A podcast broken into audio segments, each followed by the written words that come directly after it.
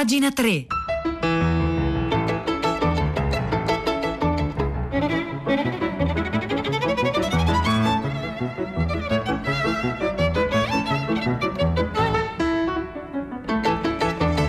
Buongiorno, buongiorno, un caro saluto da Edoardo Camurri e benvenuti a questa nuova puntata di Pagina 3, la nostra rassegna stampa delle pagine culturali dei quotidiani, delle riviste e del web. Oggi è lunedì 25 gennaio, sono le 9 e un minuto e noi iniziamo immediatamente la nostra rassegna stampa. Già lo dico subito al 335 5634 296 questa mattina potete, eh, se volete, insomma, rispondere a questa domanda. Qual è l'idea che prendete più sul serio? Ecco, eh, siamo attraversati da idee, eh, opinioni, stimoli del momento, ma c'è un'idea in particolar modo che dà forma alle nostre vite, un'idea a cui non rinunciamo, una vocazione, un daimon. Ecco, questa idea è quella che noi prendiamo più sul serio. Eh. Questa è la domanda che vi facciamo questa mattina al 335 5634 296 e questa domanda nasce dalla lettura con cui apriamo questa mattina la nostra rassegna stampa che eh, è un articolo di Luigi Reitani che troviamo eh, eh, sul Sole 24 ore, sulla domenica del Sole 24 ore, famoso, importante, autorevole supplemento culturale del Sole 24 ore che esce ogni domenica, un articolo, dicevo, di Luigi Reitani dedicato a un gigante eh, della poesia, ma anche della filosofia del XIX secolo, cioè Friedrich Hölderlin. Ecco questo formidabile poeta, un poeta con una vita spaccata in due. Eh, un certo punto, intorno ai 36 anni, Hölderlin risulta pazzo e vive l'altra, tutta l'altra parte della sua vita, lunga come la precedente, rinchiuso dentro una torre, eh, ricevendo ogni tanto visite di amici, ammiratori, ma Hölderlin era proprio il poeta di Liperione, amico di Hegel, di Schelling, fondatore insomma, a suo modo, dell'idealismo tedesco. Ecco, Luigi Reitani, che è uno dei massimi studiosi a livello europeo dell'opera di Friedrich Hölderlin, recensisce sul Sole 24 Ore l'ultimo libro di Giorgio Agamben, uno dei più importanti eh, filosofi contemporanei, pubblicato da Inaudi questo libro intitolato La follia di Hölderlin, cronaca di una vita abitante 1806-1843 un libro ehm, molto molto bello profondo ehm, costruito in una maniera anche insolita sembrerebbe quasi per certi versi un libro scritto con l'arguzia di Sciascia ecco però insomma attraverso però, le categorie della filosofia e della ricostruzione storica. Ma vediamo cosa scrive eh, Luigi Reitani in questo articolo intitolato Mm, si poteva forse trovare un titolo migliore, anzi sicuramente, poeta matto per scelta. Eh, la biografia di Giorgia Gamben si basa su documenti e lettere, ma interpreta liberamente la presunta follia del personaggio chiuso nella torre di Tubinga. Ai visitatori che gli chiedevano qualche verso in ricordo del loro incontro si rivolgeva chiamandoli Vostra Maestà e poi domandava se preferissero come tema del componimento la Grecia, il primavera o lo spirito del tempo. Nella sua stanza improvvisata eh, al pianoforte o passeggiava su e giù declamando versi e parole incomprensibili dalla sua finestra in una casa a forma di torre a Tubinga sulle amene rive del Neckar poteva contemplare uno dei paesaggi più belli della Germania meridionale. Friedrich Hölderlin abitava lì dal 1807, affidato alle cure di un falegname e della sua famiglia, eh, la famiglia Zimmer. Eh, meravigliosa la storia di questa famiglia che per 36 anni ospita in casa propria, in una stanza, il grande poeta eh, che ha problemi di mente eh, e sta lì, lo curano. Nel libro di Agamben ci sono proprio le lettere che prima il falegname, il vecchio Zimmer scrive alla madre di Hölderlin e poi quando muore Zimmer, la figlia continua a scrivere alla famiglia di Hölderlin per così chiedergli soldi, ehm, raccontare come sta il figlio, ehm, dare notizie e poi ci sono le lettere di Hölderlin alla famiglia, alla madre che sono strepitose, no? piene di un'arguzia, di un'linea, di un dolore incredibile. Ehm, insomma, in questa condizione il poeta, scrive sempre Luigi Reitani su eh, La Domenica del Sole 24 Ore, trascorrerà gli ultimi 36 anni della sua esistenza, continuando a scrivere versi, talvolta firmati con l'enigmatico nome di Scardanelli e datati in modo fantasioso, senza alcuna attinenza al giorno effettivo della loro composizione. Come poche altre, la biografia del grande poeta tedesco, con la sua particolarissima conclusione, ha acceso la fantasia degli scrittori, la creatività dei compositori e la riflessione dei filosofi. Fu quella di Hölderlin una follia classificabile con le nostre attuali nozioni di malattia mentale, oppure come altrimenti valutare l'appariscente teatralità del suo comportamento nella torre. E qui ovviamente eh, Luigi Reitani, prima di parlare del libro di Giorgia Gamben, cita quella bellissima, la prima biografia eh, scritta proprio su quegli anni della follia di Hölderlin, la scrisse un ragazzo che poi morì a Roma, giovanissimo, Willem Weiblinger, che in quegli anni appunto era un giovane ragazzo, andava a trovare Hölderlin e insieme avevano costruito una sorta di rapporto e di amicizia. Ma insomma, a riaprire, e poi vabbè, ricordiamo eh, il meraviglioso, indispensabile lavoro che Martin Heidegger fece sulla poesia di Hölderlin, no? eh, su questa idea della poesia di Hölderlin, ma della poesia in generale che è all'origine delle aperture storico-destinali del mondo, no? la lingua originaria, il linguaggio, no? questo pericolo e questo dono da quando siamo un colloquio. Ecco, a partire da una diversa angolazione, questa dibattuta questione è ora Giorgia Gamben, sebbene si sia finora solo marginalmente momento occupato di Hölderlin, scrive Luigi Reitani sulla Domenica del Sole 24 Ore, il filosofo italiano è da molto tempo un profondo conoscitore della sua opera, ma non è certo un caso che l'impulso a scriverne sia maturato nell'ultimo anno. Beh, l'isolamento di Hölderlin e l'isolamento di Giorgio Agamben, di tutti noi, a causa, a causa della pandemia. La forma scelta da Gamben è quella della cronaca, ovvero la narrazione di una serie di fatti che non si pone il problema di una loro spiegazione causale. Il corpo centrale del libro è così costruito da una scelta e traduzione solo raramente commentata dei documenti sulla vita di Hölderlin a partire dal 1806, così come delle lettere e poesie di questo periodo, fino al 1809. Questa documentazione è messa a fronte con la cronaca della vita di Goethe e con altri movimenti storici effetti appunto il corpo centrale importante del libro è proprio una cronologia precisa.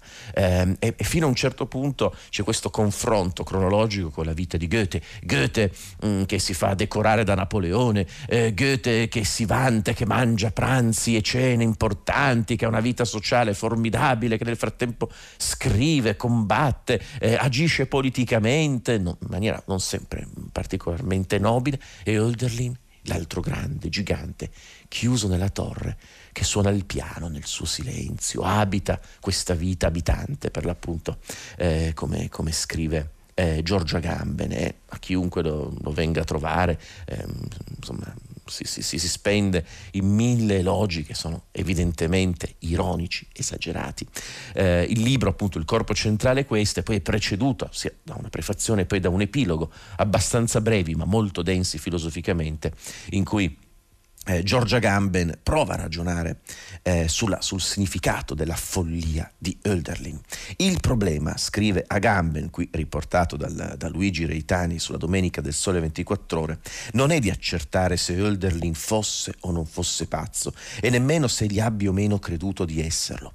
Decisivo è infatti che ha voluto esserlo piuttosto che la follia gli sia apparsa a un certo punto come una necessità eh, l'abitazione dell'uomo sulla terra non è una tragedia né una commedia, è un semplice quotidiano trito di morale, scrive poi Giorgio Gambi in un altro brano del suo libro citato da Luigi Reitani in questo articolo. Una forma di vita anonima e impersonale che parla e fa gesti, ma alla quale non è possibile imputare azioni. In questo quadro, scrive Reitani, è messo bene in luce come nell'ultimo Hölderlin manchi l'idea di un movimento dialettico che si risolve come in Hegel, in una sintesi. Insomma, la follia di Hölderlin sarebbe il tentativo no? di, di, di, di andare eh, oltre il limite eh, imposto dall'idealismo tedesco, no? oltre a quella dialettrica fa io e non io, tra, e, oltre quel limite all'interno appunto di quell'origine stessa del linguaggio e dell'immediatezza, direbbe, direbbe Giorgio Colli. Quindi una scelta profonda, quella fatta eh, da Hölderlin e nello stesso tempo quasi sciamanica, eh, scelta che viene poi introdotta da un esergo bellissimo eh, del libro di, di, di Giorgia Gambe, un esergo tratto da Robert Walser, altro grande scrittore che appunto morì, come si, si, dice, malamente pazzo e che scrisse nel suo quarantesimo anno, Hölderlin ritenne consigliabile, cioè pieno di tatto, perdere la sua umana ragione. Qui c'è l'elemento della scelta, vivere fino in fondo un'idea. Ed è questo il tema della rassegna stampa di oggi. Qual è l'idea che prendete più sul serio? Ditecelo al 335 5634 296.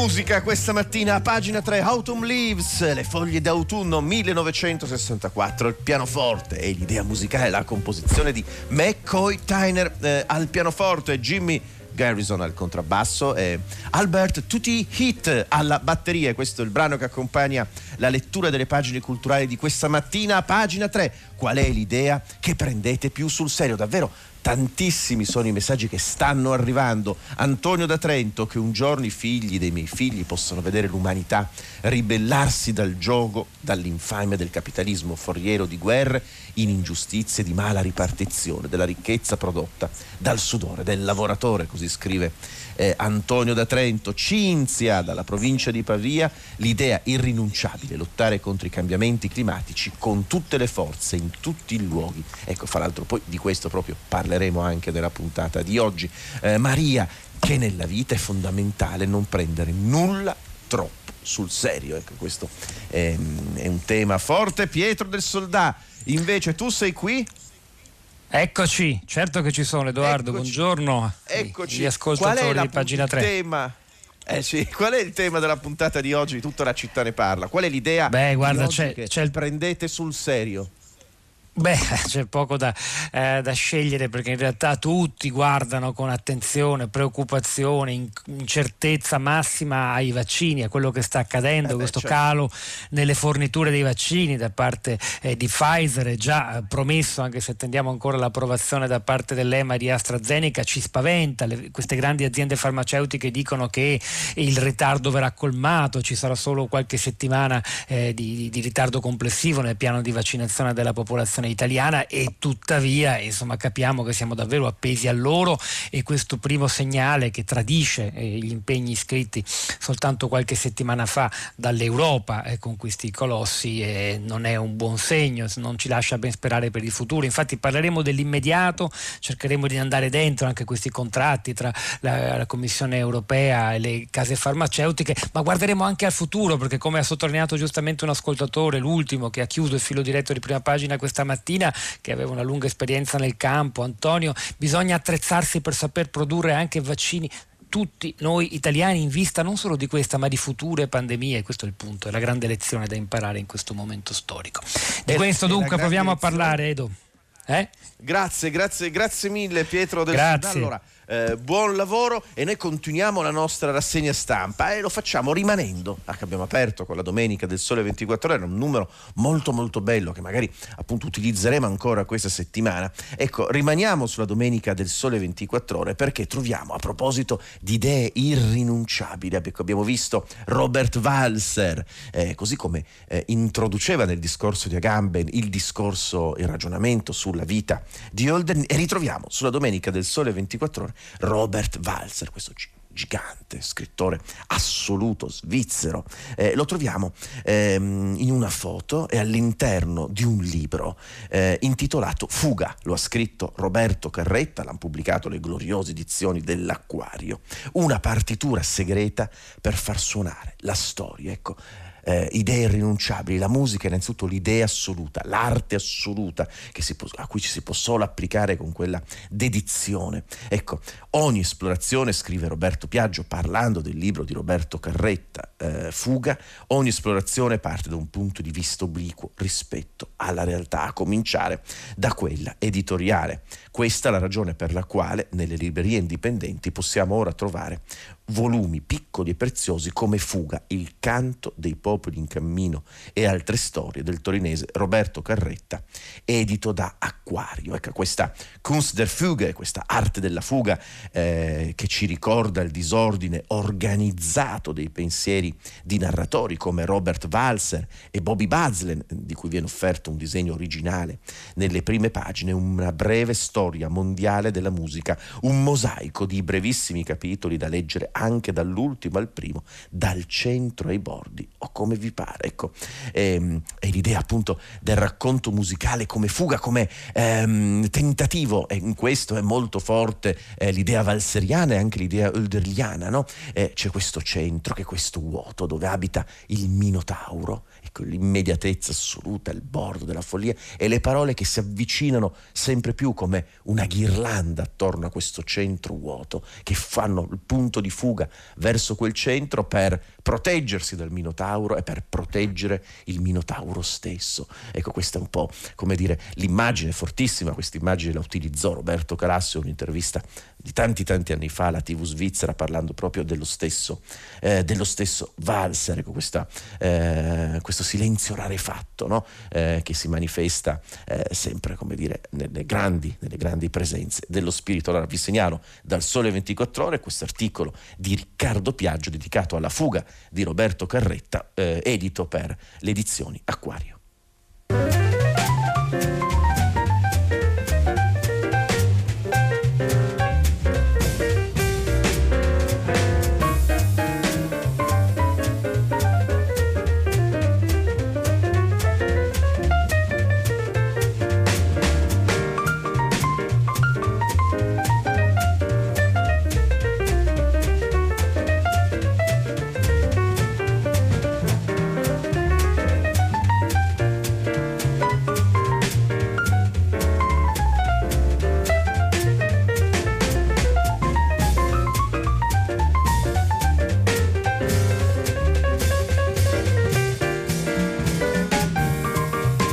Pianoforte di McCoy Tyner, la sua Autumn Leaves, questo è il brano che accompagna la lettura delle pagine culturali eh, di questa mattina. Eh, la domanda che abbiamo fatto ai nostri ascoltatori è qual è l'idea che prendete più sul serio? Eh, davvero ce ne sono eh, moltissimi, moltissimi vostri messaggi ce le raccontano. Eh, idea seria, scrive Giancarlo da Roma, conosco veramente me stesso, accidente, eh, questo è il punto è il punto totale, no? che da Socrate arriva fino a Nietzsche quando diceva divieni ciò che sei, dai voce per l'appunto a quell'idea che ti forma. Um, la follia di Hölderlin, scrive Eugenio, una diversa seconda parte della vita non può non ricordare a un torinese quella di Friedrich Nietzsche. Beh, certo, e anche Nietzsche, lettore, lettore di Hölderlin. Uh, l'idea, scrive Giulio, di vedere il sole anche quando è nuvolo. Bellissimo questo muoversi al di là dell'apparenza di tutto sommato questo è un modo per rompere il velo di Maya, l'idea di relazione, scrive Renato da Venezia, essere seri senza prendersi troppo sul serio. Ecco, molti, molti messaggi stanno arrivando. Ecco, a proposito di idee, ci sono anche idee, non tutte le idee che eh, si prendono sul serio sono idee positive, a volte diventano ossessioni, eh, diventano pericolosissime. Un esempio di questo sono le teorie mh, mm, del complotto che stanno dando forma alla nostra eh, contemporaneità. A proposito di queste idee del complotto, del complottismo, ecco, c'è un articolo molto bello di Donatella Di Cesare, oggi sulla stampa, che mostra come questa ossessione ignobile verso il complotto nasca no? da un modello di complotto che è quello antisemita. Eh, se il virus è colpa degli ebrei, dalle calunnie alla Shoah, dove può portare il complottismo. Eh, I protocolli dei CDC alimentarono l'antisemitismo, un precedente su cui riflettere, così titola la stampa di oggi questo intervento di Donatella di Cesare, che è un'importante filosofa italiana contemporanea. L'epoca della pandemia non sembra per ora quella della solidarietà, della cura, dell'aiuto reciproco, al contrario si scatenano passioni ancestrali, inimicizie ataviche, bersaglio sono di nuovo gli ebrei, eh sì perché tutte queste teorie del complotto, canon in testa, eccetera, beh insomma c'è sempre l'elemento antisemita e antisionista pronto eh, ad agire. Eh, a volte un po' mascherato, messo di lato, ma insomma si capisce perfettamente che quello è il centro pulsante eh, di queste teorie del complotto e Donatella di Cesare lo mostra molto bene in questo articolo. Bisogna così riconoscere, scrive, che dopo Hitler l'antisemitismo non è finito, ma ha assunto modalità nuove e subtile per eludere la censura. Lo sterminio degli ebrei in Europa costato 6 milioni di vittime, resta infatti inciso nella memoria storica collettiva. Dinanzi a quell'evento storico, all'industrializzazione l'organizzazione della morte nei lager compiuta con il dispositivo delle camere a gas, l'antisemitismo del XXI secolo nega, banalizza e schernisce. Perciò il negazionismo si presenta come la denuncia di una menzogna che gli ebrei andrebbero raccontando, un'impostura di cui vorrebbero trarre profitto. Il primo esito di questa truffa sarebbe quello che il mondo ha finito per concedere alle supposte vittime, lo Stato di Israele, la cui esistenza viene così delegittimata e qui appunto si attraversa quella quella, quella cresta di ghiaccio no? per cui antisemitismo e antisionismo diventano, eh, diventano sinonimi. Ecco perché i negazionisti, scrive ancora Donatella di Cesare, non sono semplicemente assassini della memoria. La negazione non riguarda solo il passato, ma anche il futuro. Non si vede la gravità del negazionismo se ne scorge al fondo il carattere complottismo. Ecco, c'è ormai convergenza nel considerare il complottismo quel tratto che caratterizza la nuova ondata di giudeofobia globale. E dunque il mito del complotto che mentre lascia emergere la continuità tra le epoche aiuta a comprendere anche quel che avviene oggi. E, e giustamente poi eh, Donatella di Cesare in questo articolo ci parla dei complotti contemporanei. No? Si può dunque ipotizzare che l'attuale pandemia contribuirà sta contribuendo di fatto all'ondata di giudeofobia. Certo, non tutto il complottismo è antiebraico, ma non sarà un caso che nella versione di Canon, cioè la teoria che ispira i sostenitori di Trump, viene chiamata Cabal, la congrega dei malvagi, quel deep state, quello stato profondo che attraverso pratiche occulte reggerebbe le sorti del nuovo ordine mondiale. Ecco, eh, vi segnalo questo articolo di Donatella di Cesa, anzi, e ne approfitto per averlo letto a proposito di... Eh, di queste di idee, no? di idee anche sbagliate che si prendono sul serio. Ecco, voglio però citarvi a proposito di tutto questo eh, un appuntamento importante, gli appuntamenti importanti di Radio 3 per la giornata della memoria che verrà celebrata il 27 gennaio, mercoledì 27 gennaio. Bene, eh, innanzitutto alle 20 in diretta sul sito di Radio 3 e anche in video uno spettacolo di Arturo Cirillo, la memoria a 20 anni. Questo l'appuntamento per serale 20 20 e 30, scusate, ho detto 20, ma è 20 e 30. Ma da oggi invece, a partire da lunedì, oggi alle 17 ad alta voce, Fausto Paravidino leggerà eh, La vita davanti a sé di Romain è un libro meraviglioso, la storia di questo bambino arabo, Momo, eh, nato a Belleville, a Parigi, eh, che viene poi cresciuto da, da, una signora anziana, reduce di Auschwitz, e poi nella giornata eh, sempre di mercoledì 27, lo storico, insegna storia contemporanea alla Sapienza di Roma, Umberto Gentiloni, ricostruirà passo a passo lungo tutto il palinsesto della giornata del 27 di Radio 3 eh, le ore del 27 gennaio del 45, cioè 76 anni fa, quando le truppe sovietiche entrarono ad Auschwitz.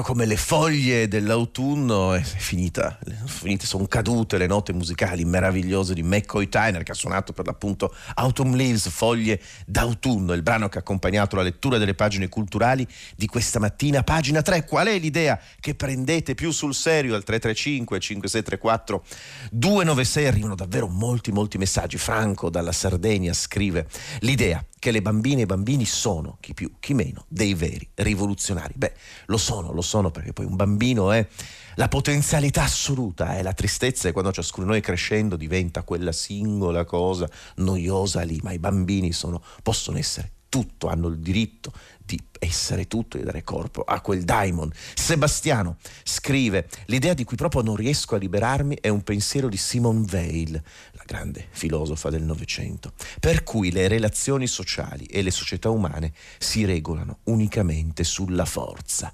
Eh, questa è una delle grandi intuizioni di Simone Weil, cioè quel libro meraviglioso che lei scrisse, eh, il suo commento all'Iliade, no? Questo saggio, no, il suo commento, perdonatemi, un saggio proprio sull'Iliade, il poema della forza, se ricordo, se ricordo bene.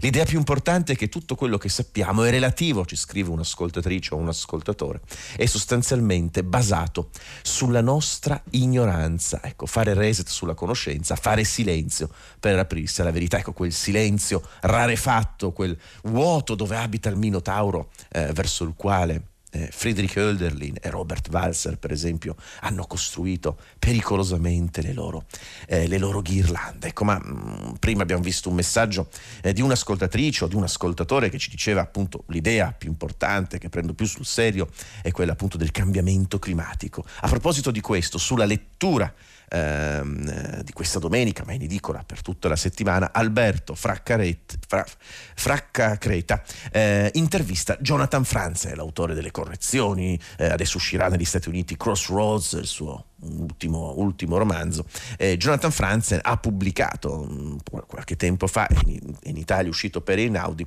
e se smettessimo di fingere ammettiamo che non possiamo più fermare la catastrofe climatica e questa è l'idea forte eh, di Franzen su cui eh, Franzen lavora mh, mm, da molto molto tempo. La prima domanda di Alberto Fraccacreta a Jonathan Franzen è la seguente, in E se smettessimo di fingere lei suggerisce di ripensare che, a che cosa significa avere, cosa significa avere speranza, quale potrebbe essere una speranza realistica.